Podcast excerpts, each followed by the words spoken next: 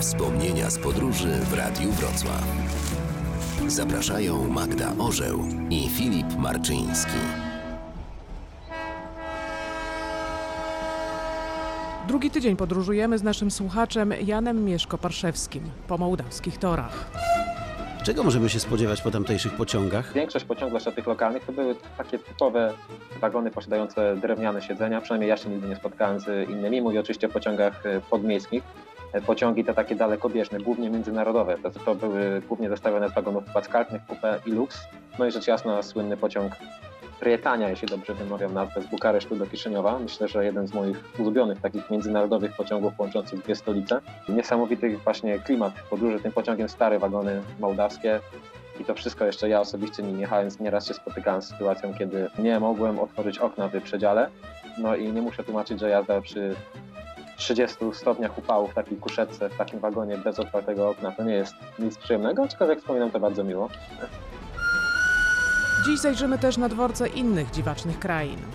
Jeśli chodzi o koleje nadniestrzańskie, jakby to ładnie powiedzieć, one troszkę inaczej niż Naddniestrze, bo Naddniestrze de facto istnieje ja- jako państwo, a de jure nikt go nie uznaje. A w przypadku kolei nadniestrzańskiej sytuacja jest odwrotna, bowiem koleje nadniestrzańskie de, de jure istnieją, tak? Mamy przedsiębiorstwo nadniestrzańskie zajmujące się kwestią transportu kolejowego, natomiast de facto one nie prowadzą przewozów. Skupiają się tylko i wyłącznie na kwestii eksploatacji infrastruktury kolejowej. Mówię oczywiście o przewozach pasażerskich. Towarowe zapewne jakieś tam nieznaczne są, niemniej e, nie jest to myślę coś takiego wartego głębszej analizy.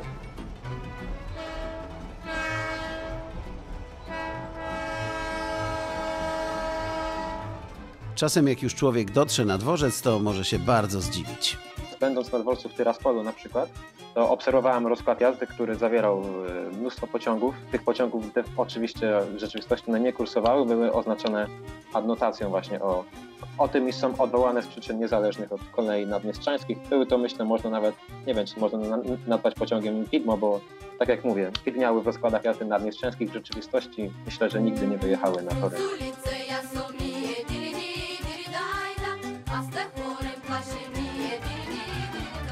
Bywa, że pan Jan zbacza też ze szlaku, żeby zobaczyć coś wyjątkowego. na pograniczu Ukrainy, właśnie Węgier i Rumunii. Kiedyś specjalnie zbaczałem trasy, bo jest taka linia kolejowa na przykład, która e, kursuje obecnie trzy razy w tygodniu, natomiast e, jej kursowanie jest istotne dla miejscowej ludności z tego tytułu, że wraz z przyjazdem pociągu na torowiskach organizuje się różnorakie targi, czy takie ryneczki i sam widok e, powiedzmy szybkiego sprzątania straganów przed jadącą lokomotywą przynajmniej dla mnie był bardzo satysfakcjonujący. I na koniec zaglądamy na tory Kosowa. Mam takie wspomnienie z pociągiem e, Krysztina, to jest stolica Kosowa, w Skopie, bowiem pociąg ten teoretycznie w przykładach jazdy kursuje jako pociąg międzynarodowy Krysztina w Skopie. W praktyce nigdy się nie spotkałem, żeby przekroczył granicę macedońsko-kosowską. Zawsze na ostatniej stacji kosowskiej kolejarze z Krysztyny prosili wszystkich, żeby się przesiedli do albo do albo jakichś taksówek, albo do busów. Tak często pociąg ten nigdy granicy nie przekroczył, a formalnie on kursuje. Nawet swego czasu był chyba takim oknem na świat dla rządu w Krysztinie i w Skopie. Przypominamy, ze swoimi wspomnieniami z podróży może się podzielić każdy. Wystarczy do nas napisać na adres mailowy wspomnienia małpa radiowrocław.pl. Czekamy.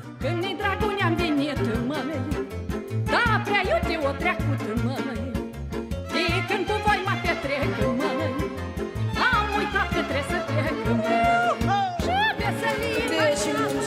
Wspomnienia z podróży w Radiu Wrocław.